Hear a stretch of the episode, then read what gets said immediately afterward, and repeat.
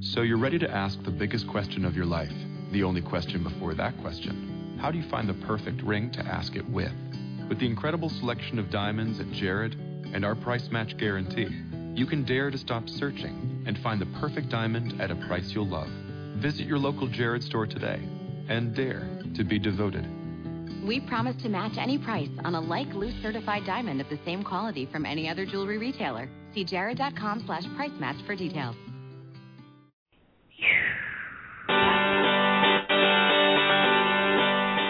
Hello, and welcome to Everyday Connection with your hosts, Rico Shields and Jean Victoria Norlock. Bringing your inner life to your everyday life.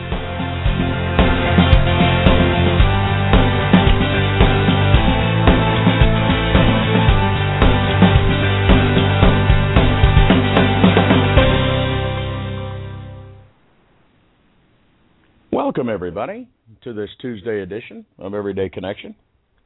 I am, yet again, Rico Shields. Sometimes when it's not Tuesday and Thursday, I'm not Rico Shields, but I am today. No, that's not true. And uh, off here to my left is Jean Victoria Norlock, the giggle one. Hello, Giggly. Hi, I am free. yes, and you're much gig- you're much gigglier now that you're free again. Hello. Uh oh. Hi. Yes, I'm getting feedback. I'm sorry. Oh. I'll, I'll fix that there. Okay, sorry. Problem solved. That's not I lost fault. you.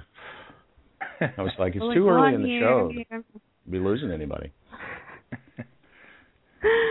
I'm here. I'm here. So, um, to all our listeners out there, have you ever had that that pivotal, defining moment in in any job where your mind just snaps and you think to yourself, "What the hell am I still doing here?" And what do you do when that happens? Um, do you give the appropriate two weeks notice? Do you ride it out because God knows we all need to pay our bills and feed our kids and you know keep our our budgets afloat and all that stuff? Um, you know, or or do you have that ma- automatic gut instinct reaction to go, ah, no, here's your problem, here's the situation, I'm out of here, gone. And have you ever done that? And how does it make you feel when you do? Because oh man, it made me feel really good today. I just I gotta say, it made me feel really good. So, um, that's And- my, that's my crazy story for today. That's the crazy I story ran for today. of work. And I will say that for the last three to four weeks, you um, have been physically ill, and really Yes. never mentioned Three- that during that whole time you were feeling heavy, like bodily feeling Yes. heavy, like you were. yes, I really felt like my fibromyalgia was having a total relapse, and that it was, you know, due to the cold that I was, you know, and and.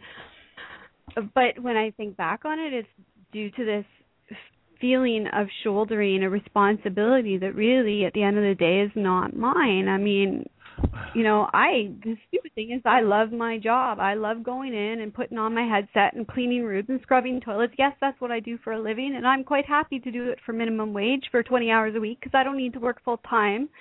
Um but it, it's my quiet time away from the world and I actually enjoy doing that. But when it comes to being put in a position where your quality of work is what's keeping things afloat, yeah, not so much. I'm not down with having that kind of level of responsibility put on my shoulders. If I was, I would go for management. and you know? particularly not for having that level on your shoulders immediately there, followed by being chewed out for working too much, taking yeah, too long yeah, yeah. to do what you do. Even though what the the the cleanliness ratings on hotels.com have raised for the joint, you you've really It's changed the whole scene down there. I got there, I I kind of did because I I kind of went in and I said this is not. I would not stay here. This is not the quality I would expect from a hotel. What can we do to fix it? I'll put in the elbow grease, put in the time. Let's go to this. And we did, and the rating went up. And you know there was cooperation at first, but we've had a couple slow days, and all of a sudden it's well, you can't be spending this much time with and and I dude. I will say I'll point out for you know those friends of ours that are wanting to. Where's the deeper spiritual thing in this?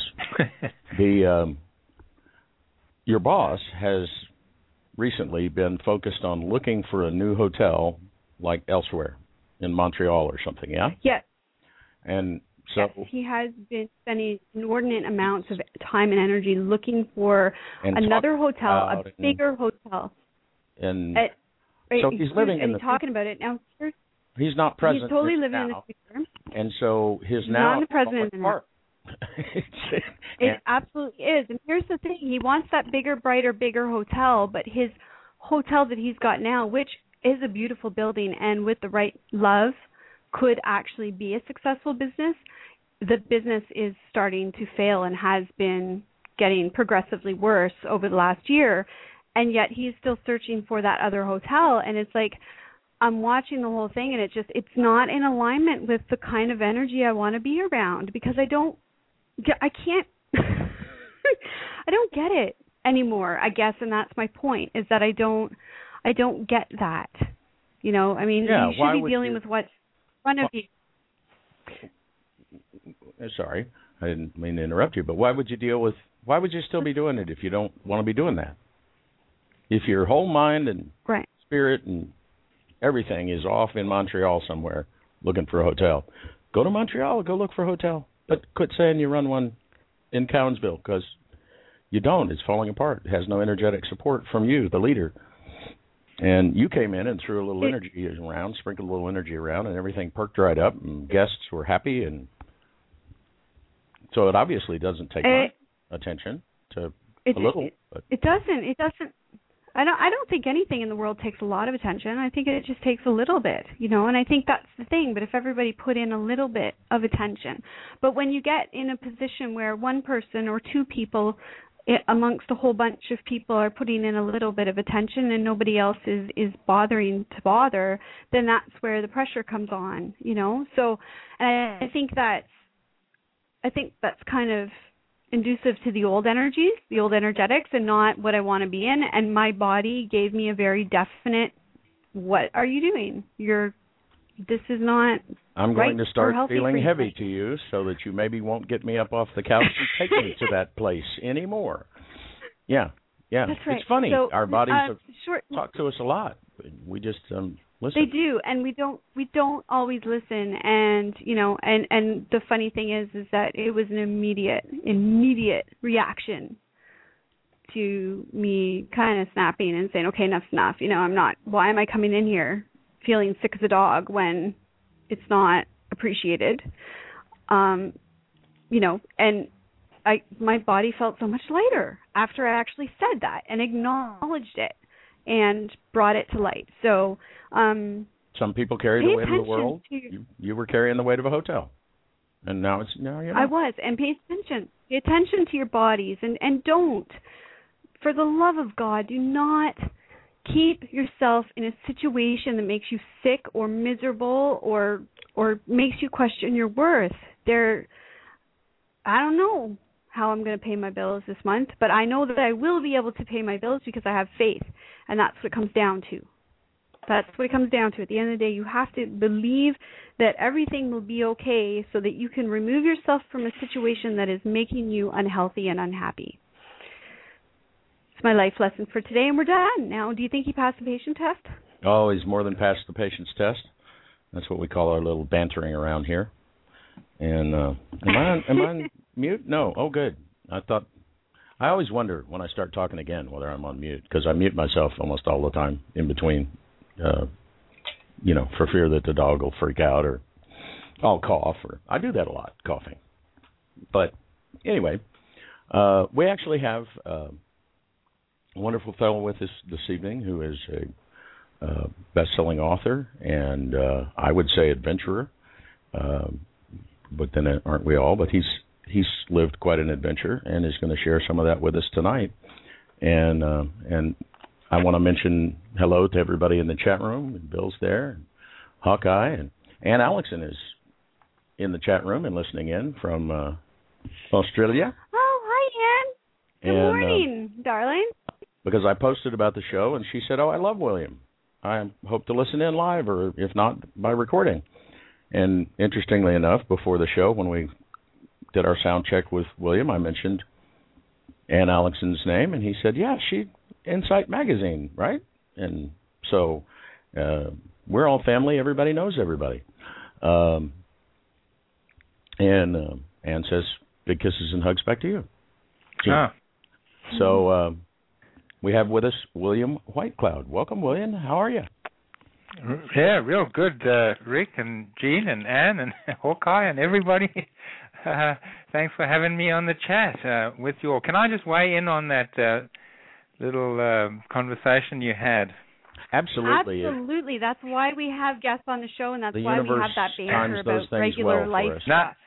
I, I, I just I just want to say because I also learned a lot from a hotel once. I went with my family to Bali, and um, we stayed in this most amazing resort, the most amazing resort I've ever stayed in at Tamansari in a place called Pemuteran, very remote area of Bali. And it was just fabulous. You know, you would have thought that the gardens were created by, uh, you know, a, a, a garden architect, a landscape architect, and that the, the place had been designed by, you know, some hip um, architecture firm and design firm, and that, it, that you know some top interior decorator from Singapore had come in and done the place out, and the, the, the chefs had been secured from somewhere in Malaysia, and you know trained in the in the the, the toppest hotels, and the gardeners and the staff and everyone. That just everything was absolutely impeccable, and at a very good price too. And it was just uh, it was like being in Shangri-La. It was like being in heaven the, the service was just incredible. And I remember saying to the manager, this very uh, modest, uh, humble man uh, called Putu, and I said to him, you know, Putu, this is a wonderful place. He said, thank you. I said, you know, who who built this place? And he, he this little remote village somewhere. And he said the villagers did. And I said, what? But but who designed it? He said the villagers designed it. And so I said, but but who decorated it? And he said the the villagers did. I said, but who did the gardens here? And uh, he said the villagers did. And I said, so where are the staff from? He said they're from the village. And I said, who trained them? He said nobody trained them.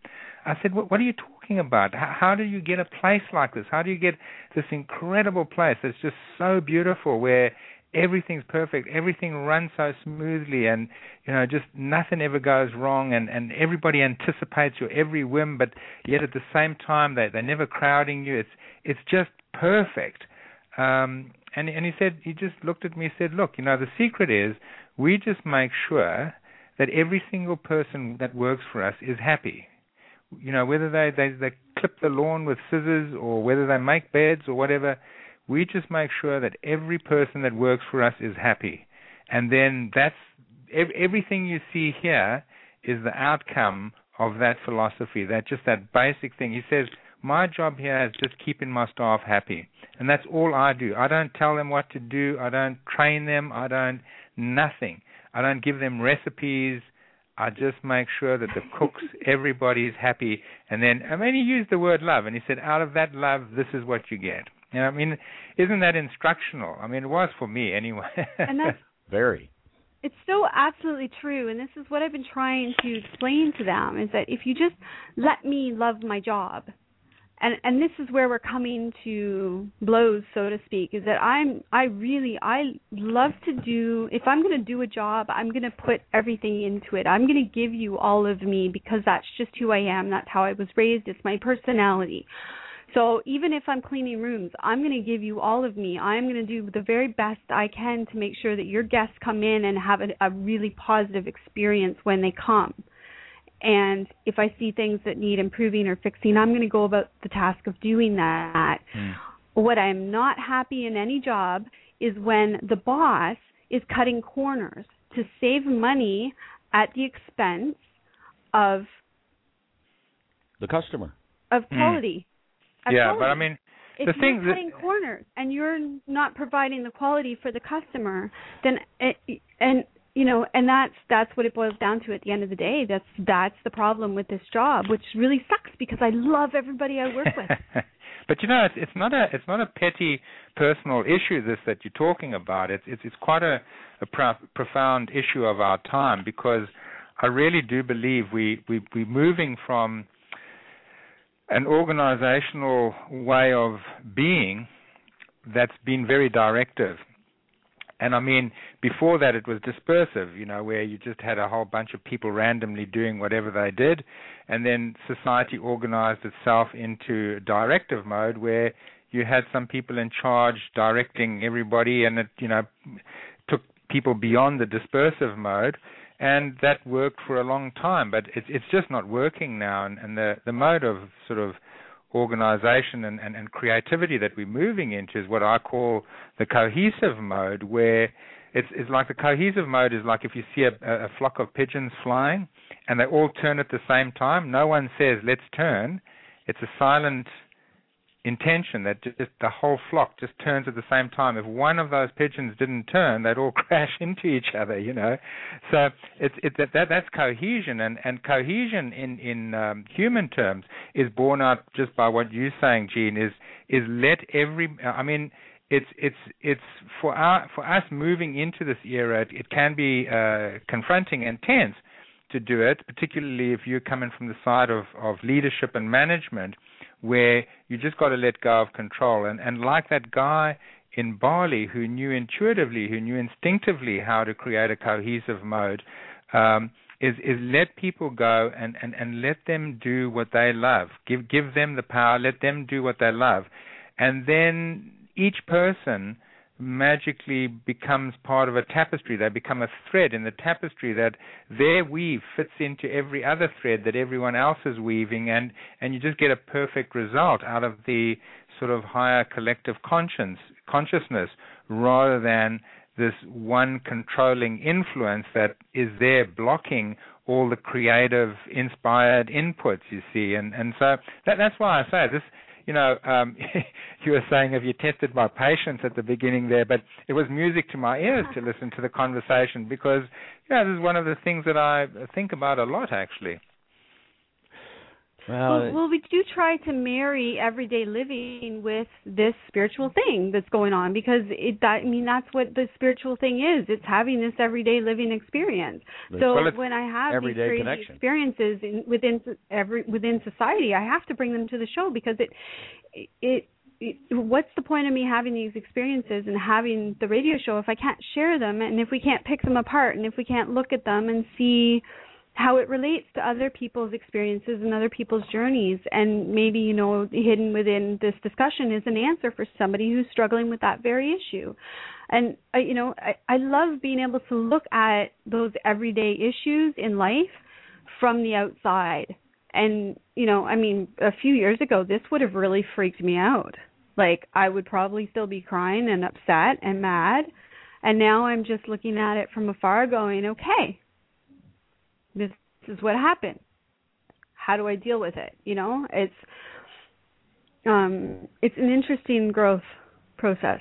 I'm and i must say the synchronicities have done a divine job as we've gone through the time with the show of marrying situations often from your life but sometimes from mine with our our, our guest. It, it's uh, of the evening.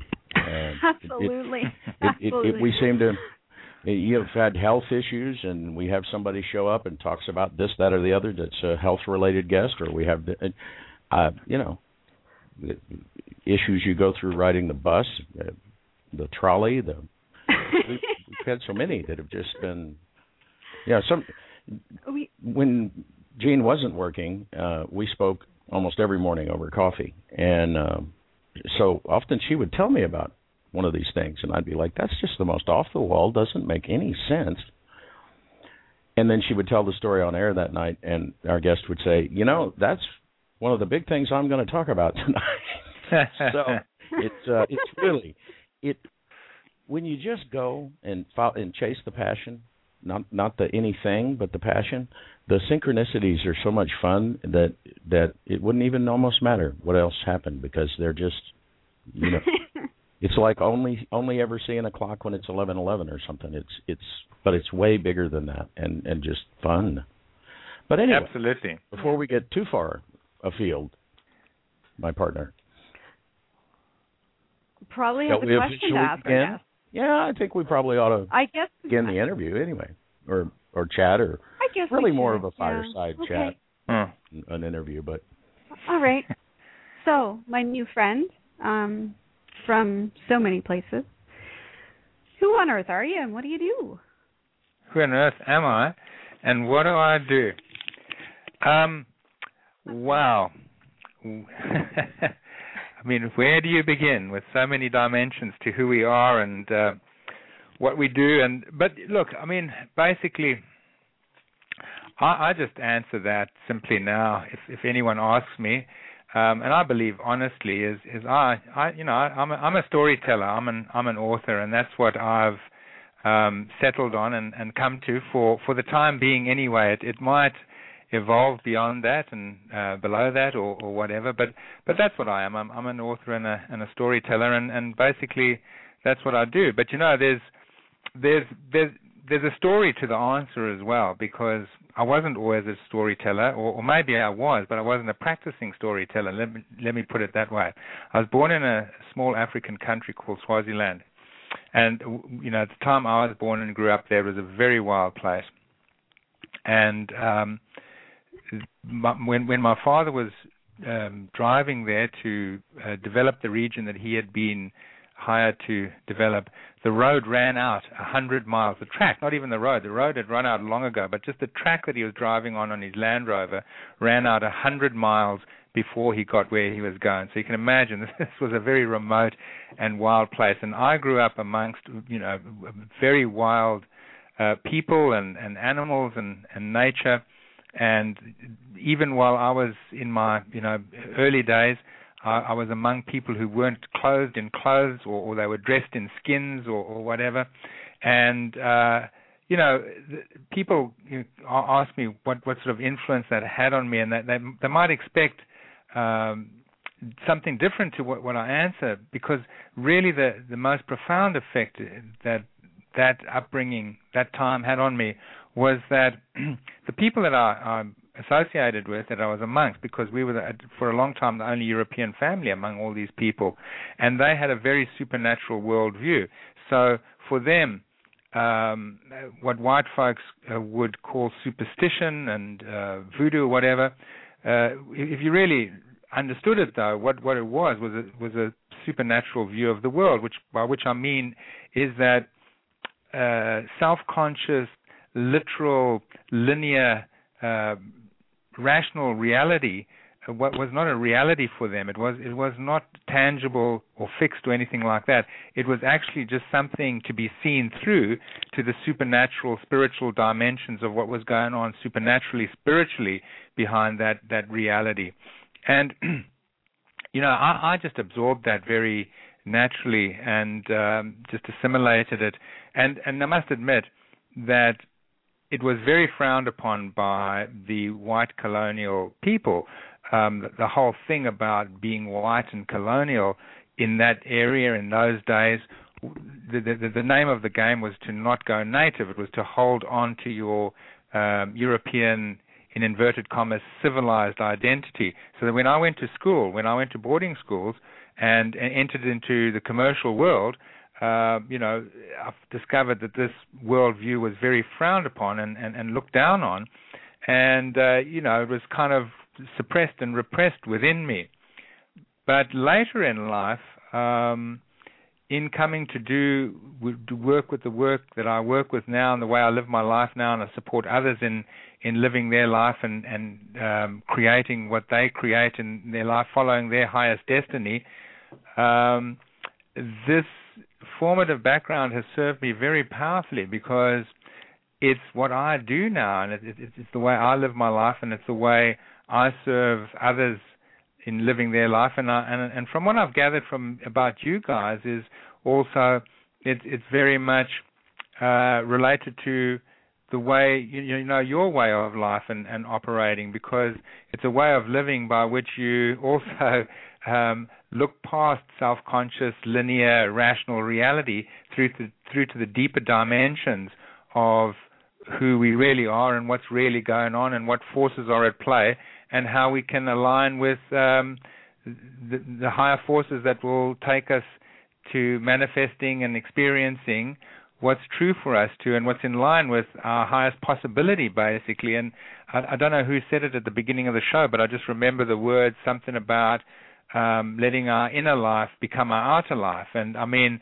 that that's the art we're talking about here. And, and so that background um, really you, you know that being immersed in that culture and and um, having that as my, my my first sort of absorbing that as my first experience of life then has made it very natural for me to be able to live like that once I've claimed it, once I've owned it, because it was the first kind of way that I ever lived, you see. And um, also, with that, though, uh, it, you, you've got to appreciate that, and, and I'm sure you can imagine that it's a it's it's, it's a very imaginative way of life. It's it's it's not a sort of a rational, concrete, uh, controlled way of of being and looking at things. It's a it's it's a you know a highly you know and and that's what people would would often um, uh, denounce it as, as, as being this kind of superstitious and uh, um, you know I was, I was using the word ir- irrational way and, and and you know it was because it, it's highly imaginative. There's a highly imaginative answer to everything. I'll, I'll never forget uh, once this guy came to our door. Um, you know, I was very young at this time, and a man just dressed in skins, an African man, was standing at our front door, and my mother came, you know, white and, and pale to my father and said, "There's a man at the door." And my father said, "Who?" And she said, "I don't know." And you know, she was very scared. And my father went to the door, and, and there was this guy just standing there. I followed him by, you know, hiding behind him, and looked peeped out from behind him, and there was this big African man, you know, just half naked and in skins, just standing at the door, like a statue, you know. And, and my father said to me, what, what do you want? And he said, I don't know. And so my father said, What are you doing here? He said, I don't know. He said, Well, why are you here? And he said, I was walking along a path. I came to the crossroads and I didn't know where to go. And so I looked down and there was a millipede going along the path and it took this fork here. And uh, so I followed it and it's walked into your door. And so I'm here now. And I never forget, my father says, Well, I'm hiring. and the guy says, Well, I need a job, you know. And uh, he became one of our, our most faithful employees ever. and, uh, you know, that's, that's, that's the world that these guys lived in. And, and so, you know, this, this, I inherited, I think, you know, maybe it's in, in me somewhere deeper than that, but, but also as an experience, as an experiential influence um, I, I, came from this wildly imaginative um, background, uh, un, unfettered imaginative background, and and so uh, I really feel like these two things, this this ability to look into the deeper workings and nature of myself and others and, and, and life and what it's about, and be able to to follow the higher thread of things, and also to be able to tell stories and, and convey what I know through through imaginative stories, basically. And you know, so that I feel like that describes a lot of who I am and, and, and what I'm about and, and what I do. And it, it, you know, as you were talking, it just strikes me as a a, a fairly unique perspective. Uh, so many of us adults, I don't know about the the the younger generation now; they seem to not be playing along, but it just seems like to to many of us that that wall between the spiritual us and the quote unquote rational us has had always been there, but you got to experience that wall being put up and then t- and then taken back down. And whereas yeah, many exa- of us, exactly. So many of us have to take it down. We had no idea it got put up to start with.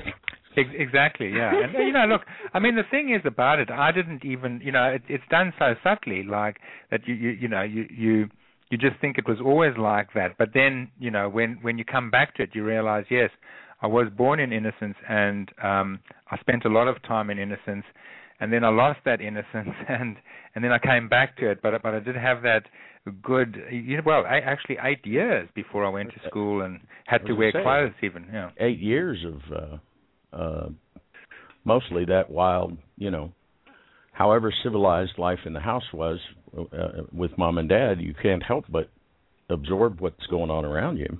That's yeah, what, yeah, no. that's what little little kids do best. It seems to me is absorb what's going on around them. They do. I mean, we, we, you know, as as as children, we sponges, and and and and that's that's the thing, you know, is is that if if you look at uh, any, you know, and this is something I've I, I can have benefited from is is the observation of nature and and wild animals and you know when a mother in the in, in the bush when a mother drops when a mother drops its baby whether it's a calf or a cub or whatever it's you you I, I'm telling you it's got to be able to outrun a cheetah from day one you know it's got to it's got to be able to survive from day one. It's got it's got to be as quick as as the most as the speediest predator out there. And and so things have to you know de- develop very quickly and and the humans are the same except that we do it very differently is we don't develop physically as fast as that but we develop mentally very quickly. We we like sponges. We we absorb lessons you know we we just soak it in. We don't even realize we're doing it but we're just taking it in so quickly and we're adopting it. But it's a double edged sword because we we soak it in so powerfully and so deeply that our experiences and, and whatever happens we then just go, oh, so that's how it is, you know, and and we become very fixed in in in that and and um, very stuck to that, and and you know, I mean that that then forms our egoic beliefs and personalities and uh, you know whatever, and and uh, you know it it really does create an almost intractable foundation that we can't undo with the same uh, process that we took that on, and and that's the trouble I find is is that you know we're all learning about this and we're all um, uh, discovering you know what we've what we've become, how we've done it, what we've taken on, the belief systems, the limitations, all of that. But um, it's it's remarkable for me to observe is that so much, as I say, of the processes that people then are trying to use to dissemble this are based on you know uh, information, formulas, just just basically using the rational mind and rational processes unwittingly of course without even realizing that that's what it is. And it, it, it's just you know I, I see people really struggle with it and and and not really that they might think they're evolving and but but they're not because that the the the, the process and and the element that's going to transform us and dissolve that um, you know um, foundation that that egoic foundation isn't isn't the same one that put it together. You've got to hand it over to something else, and it, you know it's spirit that's going to do that, and um, our, our, our creative spirit, and and so uh, a lot of the the well, it's not a lot of the the work that I'm involved in, the the model that I subscribe to, and um, you know am am offering to anyone who's who for whom it it it, it sort of has an affinity with is is one uh, that's not mechanistic, but but one that's really a process whereby what the system is is one whereby you invite spirit into your life and let that work on you and let something beyond your understanding and control work on you dissolve you and reshape you and reformulate you and and rebirth you basically. To be the phoenix really. To be the phoenix yeah. We're talking about alchemy here. You know i'm a I'm a great student of alchemy and, and, and devotee of alchemy, basically. And, you know, I mean, uh, I do understand that all the language and everything is, is mostly metaphorical, although just two days ago I spoke to a man in Canada, actually, who claims to be a real, actual alchemist who, up in the woods, uh, actually turns, you know, changes metals into other metals and works with metals and um, I've decided to fly up as soon as I can to meet him. I um Well, I, it's perfectly uh, it's perfectly plausible. Let's let's think about it for a minute. If we can take people who have had devastating and we've had some people on the show who have had devastating pasts and have overcome some overwhelming odds. If you can take those people and using that alchemy, turning lead into gold, that metaphor, and and turn them into these beautiful light beings who just light up the world with their very presence of being if you can do that then i'm convinced convinced absolutely that you can take a piece of lead and turn it into something shiny I wouldn't. I wouldn't disagree. I wouldn't bet against it. Let me tell you. yeah, yeah. I, I I certainly wouldn't rule it out. I uh, not at all. We have we have some friends and and and everyday connection family members, as we call most of the people that join us on the show. Uh, I I actually was going to try to fly out this weekend uh, because they have a fellow coming who, uh, according to them, manifests uh, crystals and precious stones from his yeah. nose and his eyes. Yeah. And um and and these are people I've come to see as family, spiritual family. And Mm. so I believe them. I, I Yeah. absolutely believe them.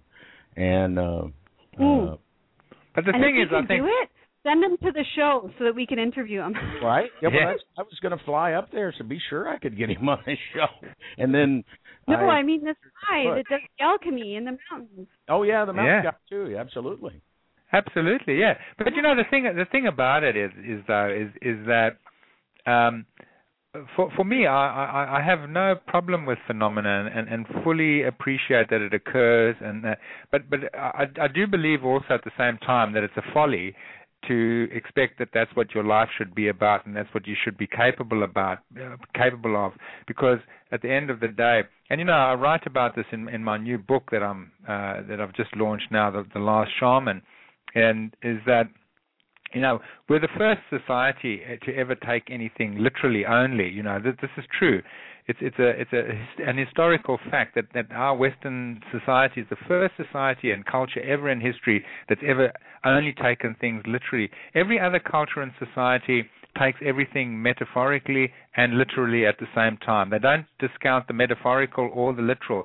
So when when someone says to you uh, or, or like when we say to to um, when when I've when I've said to natives even, uh, you know, real bush guys, you know, in in the 60s, in the late 60s, you know, as I described, people who are still in skins and carrying, you know, battle axes and spears and, and whatever, trackers, and you know, I come across them and, and talk to them in the bush and camped with them. And we've been out around the fire, and it's a full moon, and you know, it, it gets to that point where everyone's had a had a had a something to eat and something to smoke and, and you're sitting around there and that, that quiet time comes around and, and I'd say to them, Do you know that uh people have been to the moon? And and you know, they look at me and go, Yeah and uh so I said, Oh, you know that. How how did you know that? And and you know, I say, Well, you know, our relatives go to the moon. Um and and so you see, to to them that that someone went to the moon literally is is not a big deal because also metaphorically, I don't know what they mean by they go to the moon. They go to the feminine or or, or they astral travel there or, or whatever, but um, you know it it it it it's not a it's not a big deal whether it's literal whether it's metaphorical doesn't matter. It's it's just all, all that's really important is that we, you know, have an ability to perceive our you know our deeper self our deeper nature and and the path that is opening all the time and available for us to walk. And uh you know to me that that's that's the most important thing.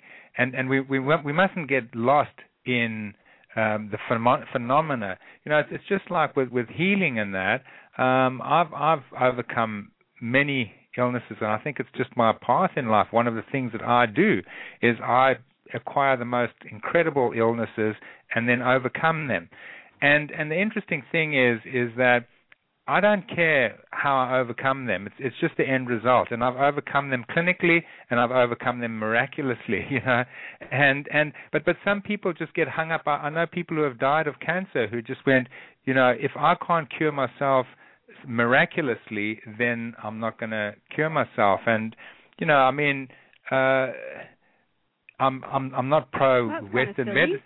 Yeah, I mean, I'm not pro Western medicine or, Kind or cutting out rocks if, Well, I if like you say way that something you like that. it. I mean, You don't care how. It it it one is just as valid as the other. Yeah, exactly. So I mean, you know, it's it's it's all these things are wonderful, but I, I, I really don't think that we've got to get hung up on them. It, it, it's like if if someone can turn lead into gold, that's that's wonderful, But if I, you know, I, I'm not going to sit here and and and give up my path to to stubbornly sit here and go, well, I'm I'm nobody if I can't turn lead into gold because I'm turning lead into gold every day of my life, metaphorically. You see, in in in in in, in what I create, the love I spin, the love I receive, the love I put out, the love I get back, the the magic that I follow, the magic that I create, and and and that's that's all that counts really, and and and that's it's about the end result of of that, isn't it? Absolutely, and I I agree wholeheartedly. My my my thing about the guy turning lead into gold is that that that's cool, and but I don't need to do that because he's already doing it. You yeah, know what exactly. I mean? It's that's what like, he does. I'd, I'd love to talk to him because that's really cool, and that's kind of my journey is to talk to people and get them to share their journeys. Yeah. But I don't need to dedicate my time and energy to doing it because he, it's already being done by somebody who's really cool because he's doing it. it. That's what i do. You know, yeah. I, and I think, yeah. Well, and, and it's I, I don't mean to interrupt, but it's just it, it's no, this no. Go ahead. it's this organizational thing that we got onto at the very beginning of the show is people didn't it, it didn't used to be that way. And it's like well how did they get all of the services in the village that they need? And i don't know. They just did. If they didn't have a blacksmith one showed up. And yeah. um you know a fellow took a path because a millipede went down it and walked up and said i don't know why i'm here. And they go well who are you? And they well i'm a blacksmith. And they go well that's funny. We just lost our blacksmith. Yeah. and and and and now it's supposed to be okay you're going to be this go get in that box when Yeah. that may not have anything to do with that person's passion Exactly. Yeah. Exactly. That's that's entirely it. and so you get Um, everybody doing something they don't want to do and then people want to know why life's not fun yeah. Well, you see, I mean, and and also, um, you know, it's, it's the way again going back to that. It's it's just the way that we organize ourselves. when you know, I, I remember finishing school, and and you know, it's, it's such a um, a, you know tense and stressful time because you, you're finishing school and and you you got to start stream streaming yourself into some profession, and you know you, you start seeing vocational counselors and talking to your parents and your parents' friends and and every, no nobody well in in those days anyway and, and I still see that the problem is persisting today. Nobody is looking at who the person is, what their gifts and talents is, what what their true nature is and and purpose, and what's going to you know serve them in in life. Uh, cer- you know, certainly vocationally, you know, and, and uh, going back to how it was for me when I was leaving school and and my family and uh, relatives and friends and that, and you know, it, it, the way everyone looked at it was, what's the what's the best career to go into? Where's the money now? you know, um, you know, it's it's it's it's like uh, what what was that? The Graduate, that movie, The Graduate, and and the guy saying to him, you know, he he meets a guy at the swimming pool and says. So uh, what what are you going to do? You know, uh, when you graduate, and and he says, well, I don't know. And the guy says, well, let me give you some advice, Sonny. Plastics is the thing to get into. You see, so it's you know whatever it is at the time, it's information technology or plastics or or banking or or whatever. But but you know, it's it's it's just all um, how we you know organize ourselves and and and create in our lives is we see it as, as some kind of coping mechanism is, is how can we best cope? You know we, we we've got the circle we, we thrust into the circumstance called life and so how do we cope with this circumstance rather than what is it that we love and and and follow that and, and follow our bliss? And again what we've been talking about here is how when you when we when we when you do that when we do that everything comes together in in you know perfect harmony and uh, leads to a fulfillment that that is greater than we can ever expect to sort of rationally formulate and and not only that because it's connected to everything else it it then also serves and enriches everything that we're a part of, whether that's our family, our society, our community, and, and especially even our environment.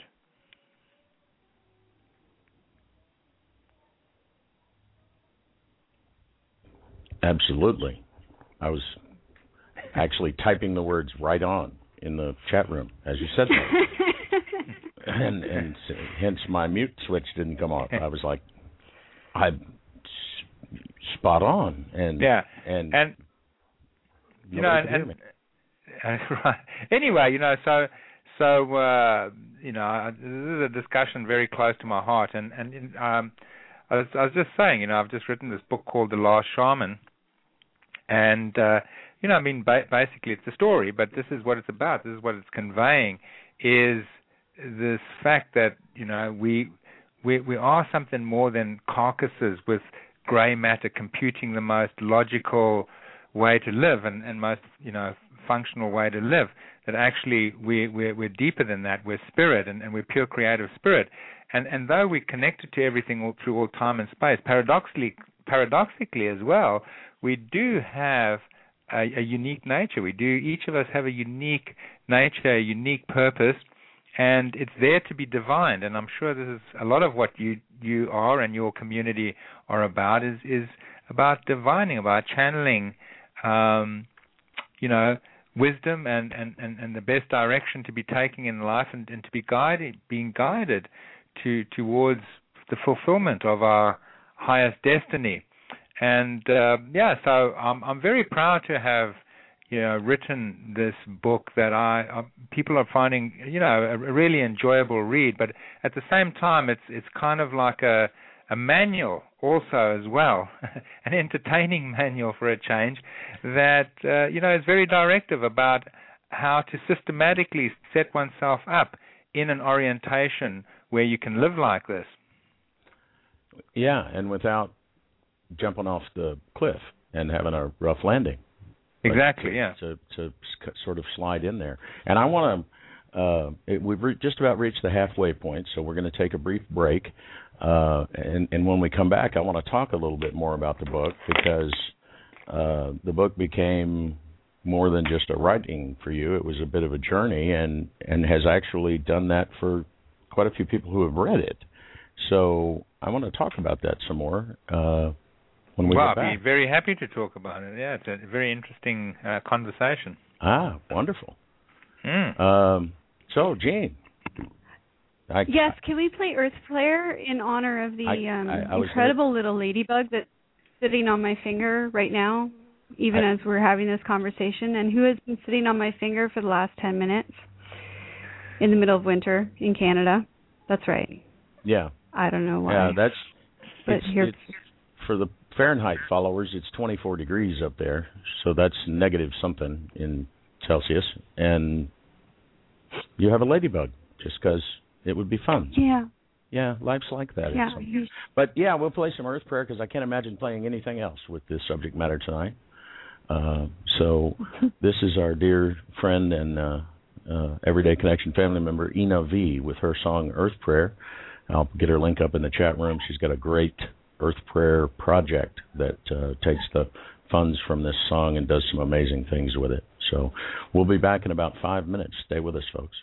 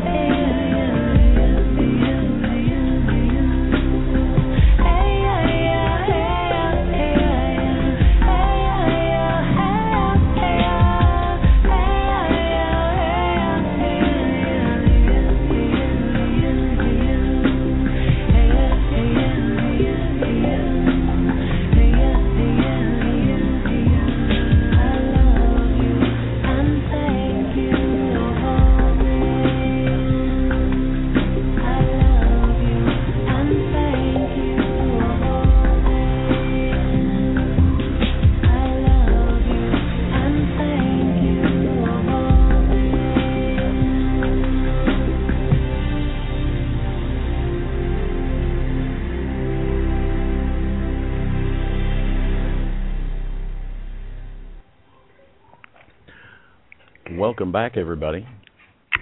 That was our dear friend. Uh, ha, Navdeep. ha. Thought? I caught you trying to sneak that beep in there while I Uh, was singing. But now, before that, I said we've got about 20 seconds or 15 seconds, and then a few seconds after that, I beeped us back in. So I was I was actually going to say that you were singing to the ladybug, and I was good and warned you that it was coming because they Blog Talk spoiled my fun. When we first started this show, Blog Talk didn't beep in our ear when we went from mute to live. But now, anytime we go to mute or go to live, even if we're in like the our little screening room, if we go to mute, it still beeps. And um but it used to didn't do that. I could have caught her singing and just turned it on for everybody, but she didn't want me to, and I mentioned it once. And like the very next show, there's this computerized beep now. And I was like, well, that's a fine thing to manifest, Jane. Well, you shouldn't try and be sneaky like that, you see, because I, I almost always get my way. I, No, I actually, I- I always get my way. Yeah, I was going to say I don't think you're not yet. Um, anyway, again, that was our dear friend Ina V with her song Earth Prayer, and for our podcast listeners, whom again are legion, hundreds and well, more than a thousand of you. Um, it's www.enavie.com, enav.com. Yay. Great, great music, great, great song. Yeah, it's on the based on Hawaiian uh, ho'o- ho'oponopono. Uh huh. I often say that incorrectly, but I got it right tonight. it's a tough one for You did very well. um, the secret. They say to Hawaiian, you pronounce every vowel separately, but it's hard to make my brain do that because I was raised in a diphthong culture where we blend them together. Anyway, so the last shaman is the name of the book, and this is your second. Your your first book was the Magician's Way. Yeah, The Magician's Way was my first book, and uh, that that's the one that's got a really extraordinary story behind it. The the Last Shaman, the writing of that uh, is is is another story as well. But the the writing of The Magician's Way was was a, an an extraordinary experience, and um, you know it's a lot of people know the story, and it's it's quite a urban myth nowadays, legend. Oh my!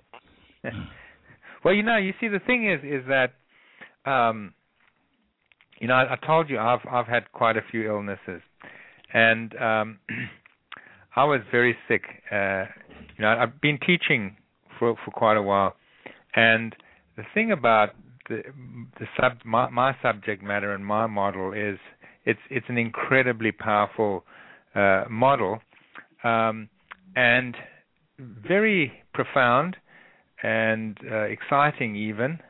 And the the thing about it is though that the books on the subject are mind-blowingly boring.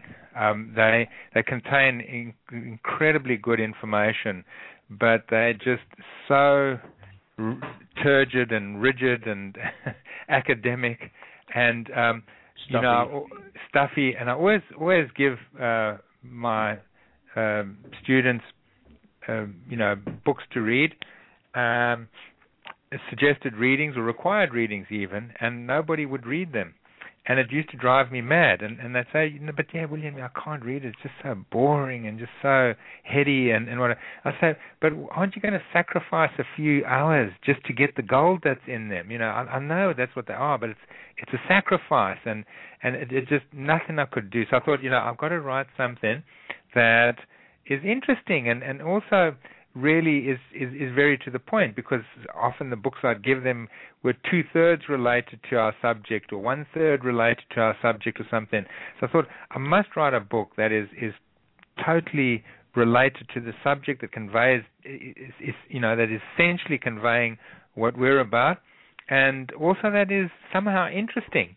So I started writing this book and it, you know I started writing it as a textbook but then as I was writing the foreword, which is a story, which was I was writing a story that had happened to me um, about this golf lesson that I had, where I had really, uh, you know, learned these powerful principles of creativity, of of magic, you could say. And so I was just using that as as the foreword, as as the introduction to the book. And as I was writing, um, the the book just I just realized that what I was writing was actually the book, that it was a story. And I, I had no idea of where it would go, what the outline was, or anything. And the thing is that um, I really didn't have any ability to work it out because I was very ill at the time. I'd taken off 11 months to do an 11 month chemotherapy program. And so I was just incredibly ill every day. I mean, I was nauseous. I had tension headaches. I was I was in a in a really bad way, and and so all I could do was just make an intention, which was my original intention, was was to convey the principles that I teach in a very interesting way, and uh, you know, in an emotional, engaging way, in an interesting way, in a way that would convey everything I wanted to convey. So that's what I'd make my intention every day, and then I would just write. And uh, you know, I, I hardly knew what I was writing. I never knew sentence to sentence what what would follow. And I just remember that at one stage, the furthest I ever thought ahead, I remember there's one particular chapter where I I I, I knew three paragraphs. uh, I could I could think three paragraphs ahead of myself, and that's the furthest I'd ever gotten ahead of myself. And after I wrote those three paragraphs, I was back to a, literally a sentence at a time. And the book came out as this parable on these these uh, you know again metaphorical seven secrets of magic that were just um, a vehicle for conveying the principles of living your life by ma- magic, manifesting your higher destiny, and um, so this this this book just just literally came out of me a sentence at a time as I just you know handed over and wrote. And I must say, in the times that I was writing, it did alleviate my symptoms and that, and I didn't feel quite so bad. Um, and but you know the thing is is is is is that's how that book came out. It came out by accident. It it was a textbook that turned into a story. I followed the story, and it was it was just purely intentionally driven. It was just intentional driven, and I just as I say just kept that intention in in mind, and and and then just wrote. And I, I didn't know what I wrote. I, I you know I was, I was too ill to reflect back on what I had written that day. You know I, I couldn't remember even what I'd written that day. And and so what I had to do is the next day I'd read over what I'd written the day before and then make my intention again and um off I'd go. And so it was in this condition that and and and, and you know without any training or, or anything that I wrote this book and then um I, I finished it and I finished my treatment and when I finished my treatment I didn't know what I had. I, I just had absolutely no idea of what I had and I took it to an editor who was a really good editor. She had worked for a big publishing house as a manuscript assessor, so she really knew the structural elements of, of a book and whether it could work or not. And she she assessed it and she looked at it and she said, you know, it's quite good. And she did very little to help me change it. She we, we did only a very little bit of changing. We we brought in like what was at stake a little bit earlier than I had originally had it, and one thing and another, and and and, and there it was. And um, you know, it it it became Australia's best-selling metaphysical book ever, uh, and, and and very quickly. And you know, just it was, it was just just such a magical experience because every you know people said, oh, you know, you will never. Um, because I wanted to self-publish it, and they said, "Oh, you can't do that, you know, because you, you to do that you've you've you've got to get a distributor, and distributors don't want to handle single books, and um, and you know, I, I just got a distributor straight away, and and and then the book became a bestseller, and then New World Library took it on, and you know, I mean, they're just such a fabulous publisher. They handle Eckhart Tolle and um, you know Deepak Chopra, you know, could just just these great writers, and and they just took one look at it, and and and they took it on, you see, and it's just it's just this magical um, creation that you know everything I was writing about in that book, the the principles I was conveying were applied to create it because I was I was actually you know to be honest I was totally out of my mind when I wrote that book and and I wrote it in a in, a you know in a way that was out of my everybody said I was out of my the, the way I went about everything writing it distributing it uh marketing it getting it published you know with a, with a great publisher you know just just everything. Um but but it you know it, it's just it, it really that book really brought me to my power in life because I was practicing magic and working with it and studying magic and using it and, and you know using it to great effect. But that was a very defining moment in my life. In I've had other defining moments that sort of define the point at which I entered into magic, but but that was a defining moment of of, of finding my own voice, of of really realizing in, in a mind-blowing way that the, the power that's within me and, and within everybody else, and the potential, you know, to go, man, if if if you can do that, if you can go from um, not having finished school, not knowing the first thing about writing, how to write, how to structure a, a book or a story or, or anything, let alone have the connections to to to to get it published, to to market, whatever, you know, just just to have an intention and then just take whatever action you can and, and then just have this um, end result just manifest so beautifully and, and so powerfully. And it wasn't an accident and I, I recognize that. It was not it's not like some fluke or a, I just recognize the the majesty of it, the, the, the power of it, the, the creativity of it, and even now as I'm talking about it, it's just fabulous to reflect on because I, re- I reflect with with awe on on what what manifested, what was what was created, and and you know from that point on, it's it's, been very easy for me to approach whatever I approach in life, no matter how fantastic it seems to be, because I just know and I look forward to. I actually relish any challenge because it's like, well, let's see how we're going to cure ourselves of this illness this time, William, or you know, uh, how are we going to how are we going to crack it in America now that we're here, or, or just you know what whatever it is. Um, uh, you know, because there's there's now an, an expectation of of it's it's like going to the circus and going, what magic are we going to see here today? This is, going to Circus du Soleil or something and going, I know I'm going to see amazing magic. I don't know what it is, but I know I'm going to walk out of here just blown away. Yeah, it, it. Jean laughs extra hard because you just told the story of going to heaven. Just told the story of what? Sorry. Her second book, going My home. second All right. book. She was completely. She couldn't remember to eat. She had a friend that fed her. I mean, she she knew how to. She could eat, but she would not remember that she needed to do it periodically. That it that was time to. I would forget. You had a feeder, actually you lucky thing. I did well. The first the first book that I wrote was in the Philippines, and I apparently forgot to eat frequently during that as well. But the hotel staff there were continually. I had made friends with some of the staff, and they were continually bringing me fruit to make sure because they would watch me sit on the patio and write for eight to nine hours at a time, and just drink coffee and smoke cigarettes at the time because I was still smoking then. Yay, Yeah. I quit. Uh, but yeah, so I I get what you're saying. I've I've taken that journey, that really incredible. I think I'm doing one thing and wake up at the end of it and realize, holy crap, I did something entirely different, but that was cool. Um, and and it is amazing and it's fun and it's it's an incredible way to live your life. And I But- remember but- saying during the first my first time going through that process, I remember saying I hope I never lose the wonder of all these Mm, cool little yeah. things. It wasn't anything big. There was never anything big.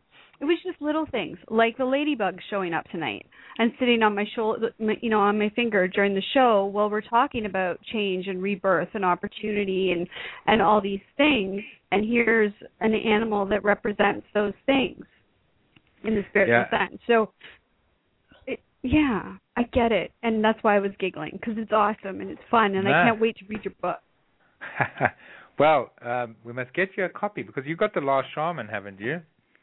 I believe it's on its way. It hasn't Ah, arrived yet. yeah. it hasn't arrived. They've got the So- Canada border thing. I Yeah, but, but we must uh, so crazy.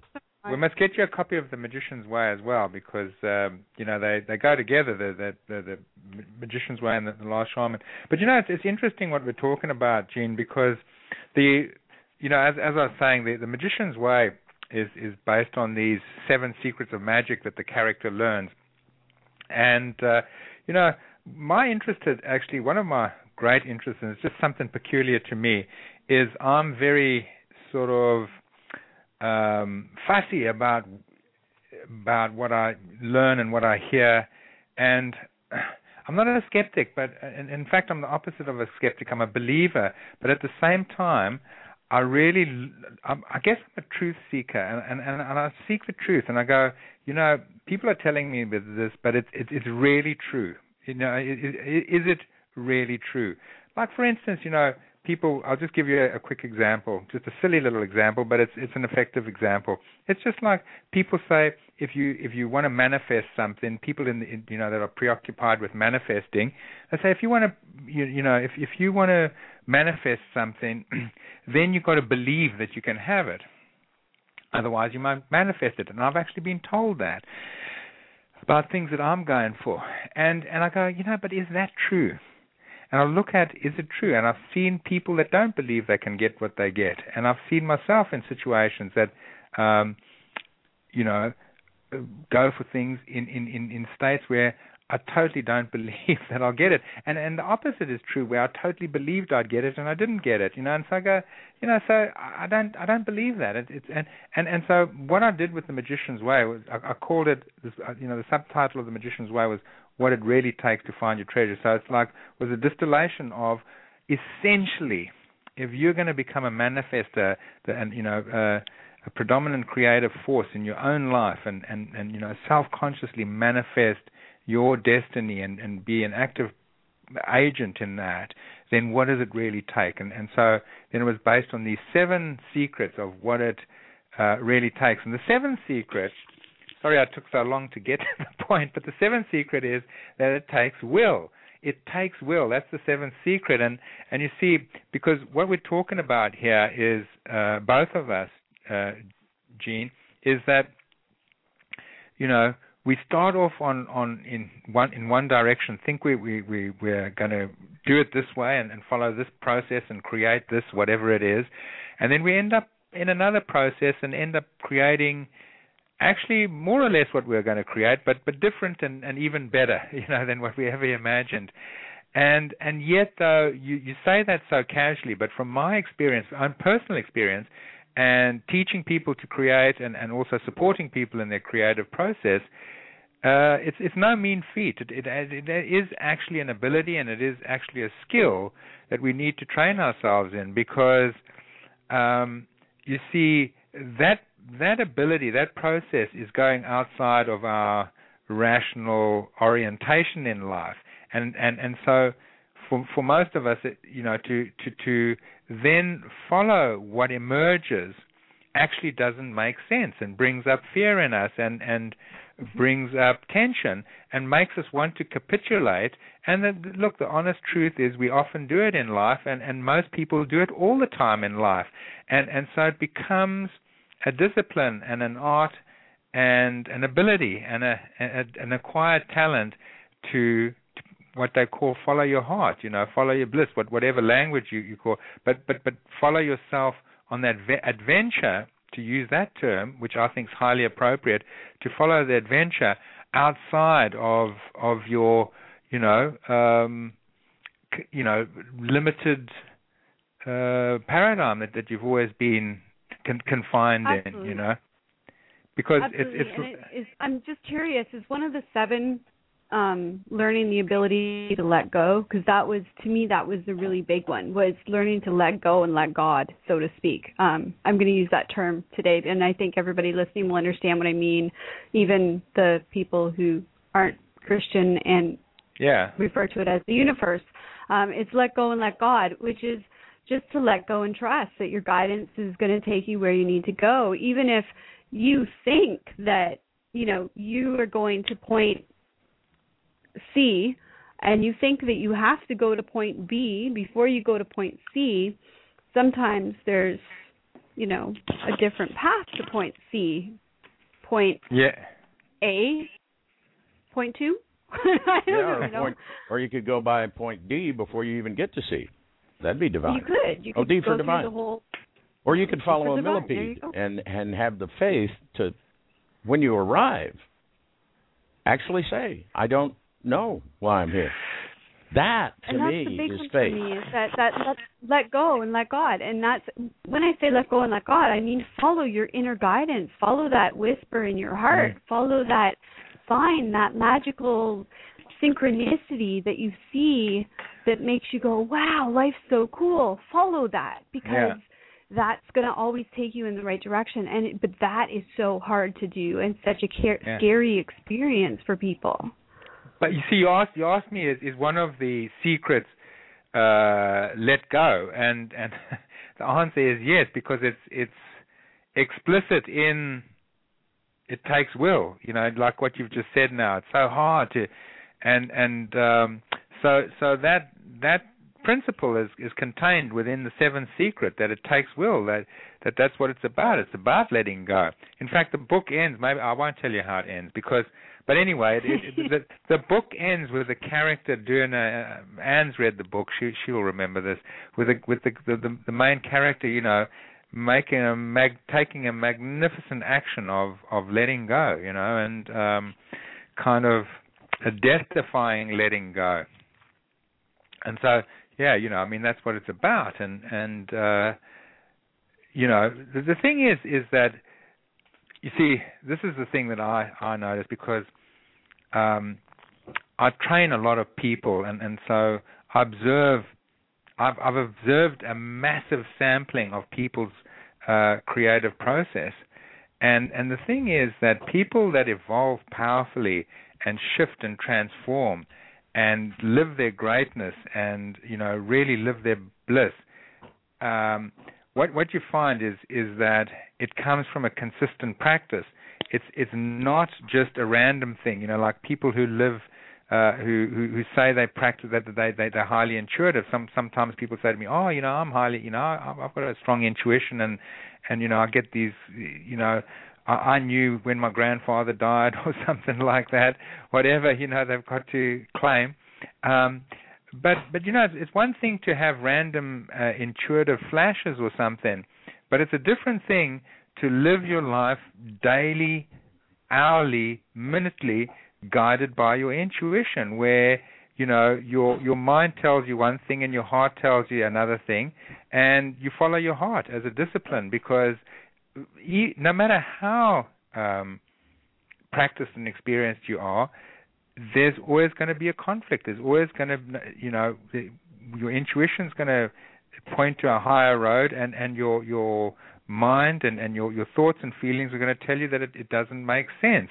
And you know, daily we we have to practice that discipline, and it's a, it's an actual discipline. It's a it's a process. It's a it's a system. It's a, it's a it's an orientation. It's a way of life. It's it's you know, an orientation defines um, where you come from in life, and and so some some people, you know, most people really uh, are orientated randomly by by by their thoughts and their their feelings and and you know they feel this and they go that way then they feel this and they go that way but there's another way in which you live your life consciously, intentionally, with true awareness. And and and you you know and and the way you live is by referring to the deeper awareness that's available to you every second of your life. And you refer to that and you act according to that.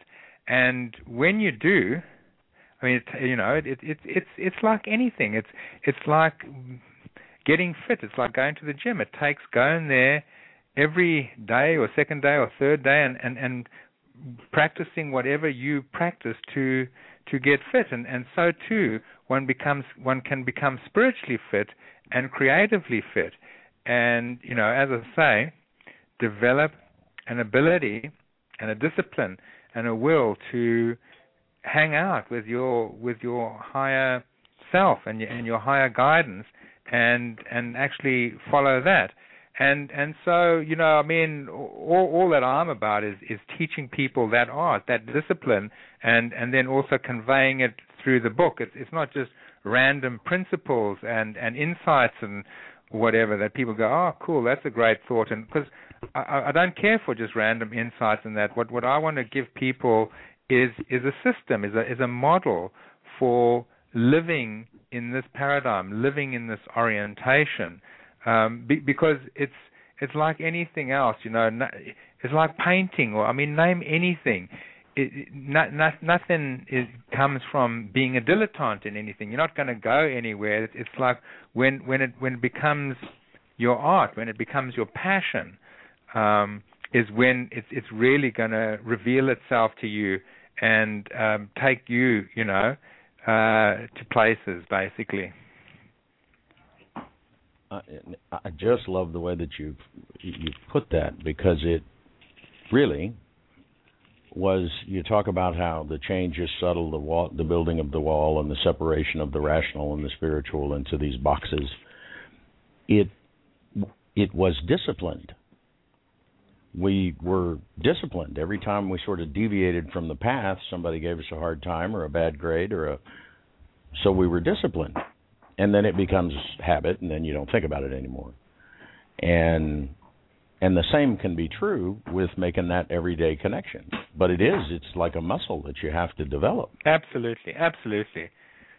And and it's a muscle everybody's got but you got to go to the gym just a little bit at the beginning. Yeah, it it, yeah. it it it sometimes feels a little like working out at the beginning, Yeah. but then, and it does. It can seem to people from looking from the outside like you've just followed a whim, and and inspiration might well inspiration might come and you go and it seems whimsical to people, but Ah. it's based on this. Seems crazy to some people.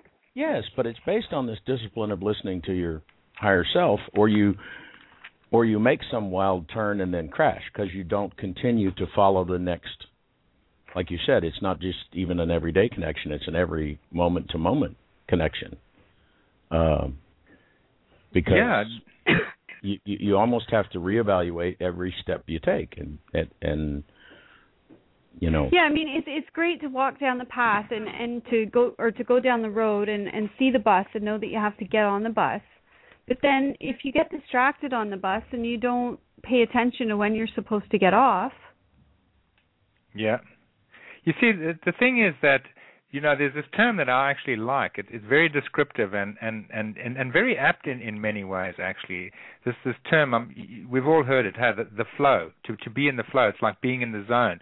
Is to is to be in the flow, and everybody's had an experience of being in the flow. And, and what's what's interesting is so many people have uh, you know wherever I go and people I teach and meet and we talk and at talks, what whatever, um, meetings, gatherings, groups, parties, anything. The, this this whole concept of the flow often comes up, and and people go, yeah, I know what you're talking about, you know. I, I was in the flow once, you know, or something, or sometimes I'm in the flow. I, I get that, you know, and and I just don't know why.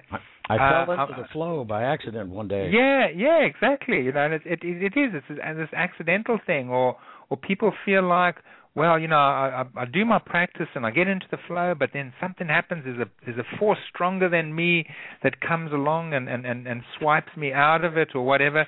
But it but it's not true. You see, it's it's it's just us. It's just us. It's us that put ourselves in the flow, and it's us that take ourselves out of the flow. And um, you know. Uh, if if if we mean to live in that flow and live in that zone and and live that that that bliss that that joy that you know that that that uh that we feel when when we actually are in tune with our you know higher vibration our higher destiny what whatever you want to call it then you you got to you got to stay tuned to it. It's, it's like a musician. Isn't a musician regularly tuning his or her instrument? You know they do. Otherwise they go out of tune and and and whatever. So if you want to stay, you got to stay tuned in. And and so creating, living by magic, uh, living spiritually. Again, whatever your terminology for it is, is is a function of of staying tuned in. And and and not just being tuned in when you like what you're getting when you're tuned in. I mean how often i don't know about you guys but i'm sure it's true for you and and anyone listening. How often do we not like what we get? You know when when our guidance is like oh i don't want to leave this person or give up this job like Jean just did or what whatever it is we we, we often don't like it you know but and and and, and so but but if you if you if you want to live in an empowered way and uh, on in, in you know in, in, with true spiritual depth and that then then you know it, this is what I'm saying it it takes will It's like being in a in a cave and you're totally protected and animals can't get you. Nothing can happen. But nothing's going to happen. but nothing can happen. So but nothing but get nothing it out. And yeah and uh, That's- but but there is this the berries aren't going to walk to you in the cave. You know, you got to go out and pick the berries. or or something that sort of says if we just stay here in the corner and be small, we'll be safe. Yeah, that's right. It, fu- funnily enough, my Facebook post today um, was inspired by someone who had a um, someone else who had posted on Facebook, and they had the definition of a hero. You know, and it was this very heroic definition about you know he- heroes are people who who who face these you know, oh, you know, no matter how adverse the circumstances are, they persist and they conquer. And was this very sort of like masculine Apollonian kind of view of of a hero, and uh, it, it it inspired me to post about the hero. And I said, you know, that that my you know favorite definition of a hero is Joseph Campbell's definition of a of a hero, which is uh, any anybody that acts in favor of something other than themselves, eh, which which I interpret as being outside of you know other than uh, you know their their survival mode basically. Their and um, so so you know that's that's their hero, and it can be little things, it can be can be big things, but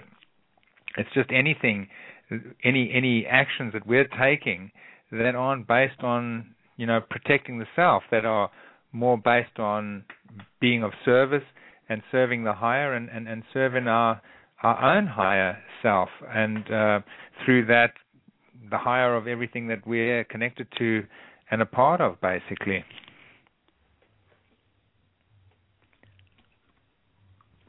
That's a. I can't think of a better note for just this time on the clock. It's once again Um, one of those. You know, we should we should carry on for hours. Uh, we could, Hawkeye and we're mentioned have in the chat him back. room earlier that you know this guy sounds like he'd be really easy to be friends with.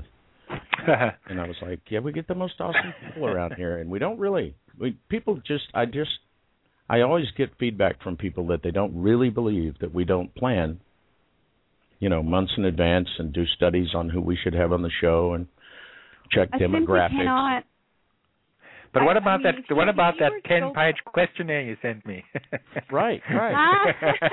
and, and we actually get in trouble sometimes with people that that will hound me for I need a list of questions, and I'm just right. like, we don't have one. We really don't. Mhm. And um, but we always end up going somewhere awesomely beautiful Mm. every 90 minutes that Always. we spend. And uh, we should have typed it and, and, and created a book out of it. yeah, there you go. Um, well, actually, you, you the still have the option because there's archives. yeah, the so tape will be Yeah. absolutely. You're going to be There able you to go. you're going to be able to do it back and and if anybody wants to transcribe our hundred and some shows, feel free. Yeah, we yeah. We're closing in on 200 hours of of material freely available on our website, and uh, uh, with some, just some awesome people. And um, I uh, bet. I just want to thank you for taking some time out and hanging out with us in our st- tales around the campfire over here. And we do hope that you'll come back because you, you're just fun to hang with. I'd love I'd love to. I've thoroughly enjoyed myself, and I can feel the energy of the people listening and taking part in our conversation as as well. And uh, no, re- really great. Thanks so much for uh, inviting me on your show, and uh, you know your your your conversation. Basically, just love talking. Love love love your style. Love, you know what they say in, in Hollywood here? Love your work. Hey. Yeah. That's awesome. That's awesome. awesome. And Jane, you'll love have to yours send him a copy of the to. of your book, so he can Well, why see don't about. you do that, Rick? I okay. I missed that. What? Do what? Uh, Well, some somehow we've traded places or something. She used to be the thank you email that included a copy of a Ah. Copy of one of her books, or sometimes all of them, and and now now I get to do that. But we, we we'll do a trade. Eh? Um, I, I must uh, I must get your email or, or addresses and send you guys a copy of The Magician's Way, and and I must get a few of Jean's books in return. Absolutely. That's a deal. Absolutely.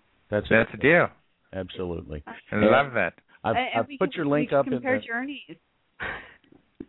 Um, sorry to step on your line, Jean. That's okay. I don't. That's okay. Uh, but uh, I've put your link up in the chat room several times through the show, and it'll of course be on the archive on our website uh, later this evening or first thing in the morning.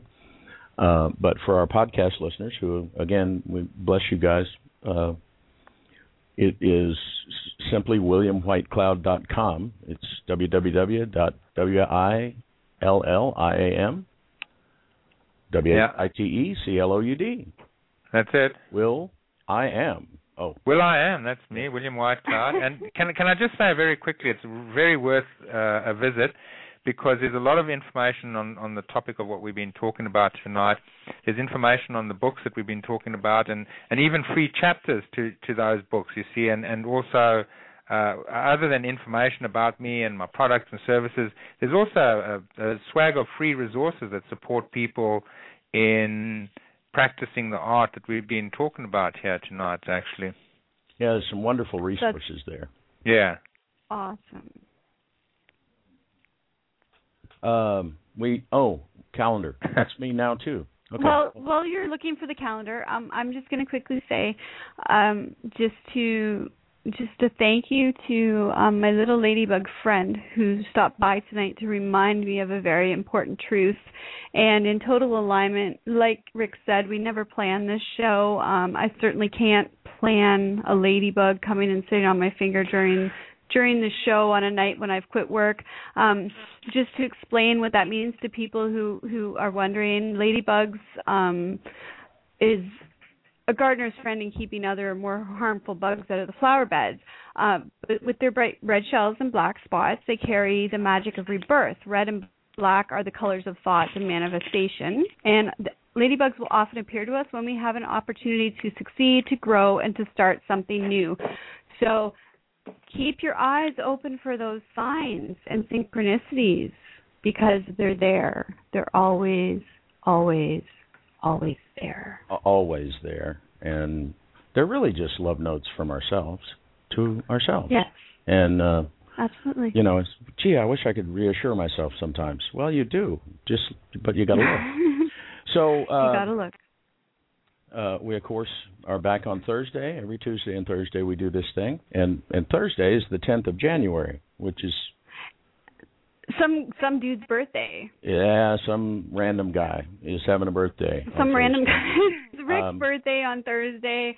We haven't made any announcements on Facebooks or or any of that stuff, but um it'll be an open mic night as per usual with you know possible surprise guests because occasionally that happens on birthday nights. And um we I, I highly recommend that you it's it's a good night to listen live for all our podcast listeners. I know that you are scattered all throughout the planet and you know that's really cool if you can't make the show by all means stop by rick's facebook page page on thursday and drop him a happy birthday because i know he loves it when his his wall goes loco um but if you are able to swing by the show, by all means, stop by the show, drop in to chat, or give us a call, and you can talk to Rick yourself. And any any questions you want to ask him, no holds barred. You have my permission to ask him whatever you want, and he has to tell you the truth for an answer. That's my birthday present from me to him. Oh, yay! Um, no, it, it, we had a great time last year, and um, I'm sure that we're going to have a fantastic, fun time this year. Um, it's just I, I'm I might even explain the time shifting I did to get my birthday to fall on a show day two years in a row because that's hard to do. I don't Yeah. I don't know I haven't even looked to see whether you fall again this year, Jean. I don't know. I, to- we'll have to know, find I'm out. not really worried about it. Let's get through you first. oh yeah, that's true. And then um next Tuesday, Barbara Evans is going to join us. Um, I just got her wisdom cards in the mail, so I'm going to have to check that out. So we'll see about that. And then and then we have another author, Christine Nolfi, that will be with us the following Thursday. So we do this every Tuesday and Thursday, folks. Please join us, or if not, uh, I have. We had a brief bobble with iTunes, but we are now back on iTunes. Just search for Everyday Connection Radio. You'll find us easy, and you can hit subscribe. It's free, and we'll pop up on your iTunes, your podcast, your whatever the whatever you call it, thing. Or you can subscribe on our website. I got lost there, Jean. Help me. Oh. anyway, um, have a wonderful Wednesday, and uh, thank you again, William. And uh, everybody join us Thursday. And until then, Stay connected. uh oh, I lost the button. Put the push the button, Rick. Good night, everybody.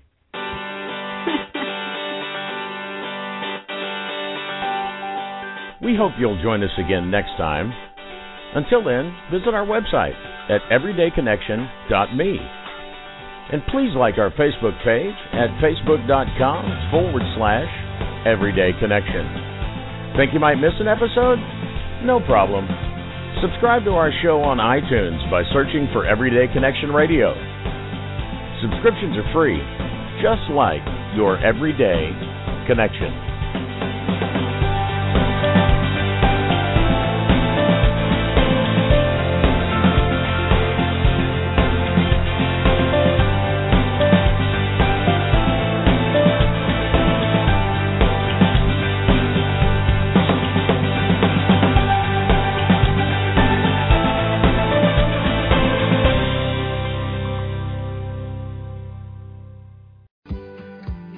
The chance to use reliable energy to grow your money with the Dominion Energy Reliability Investment.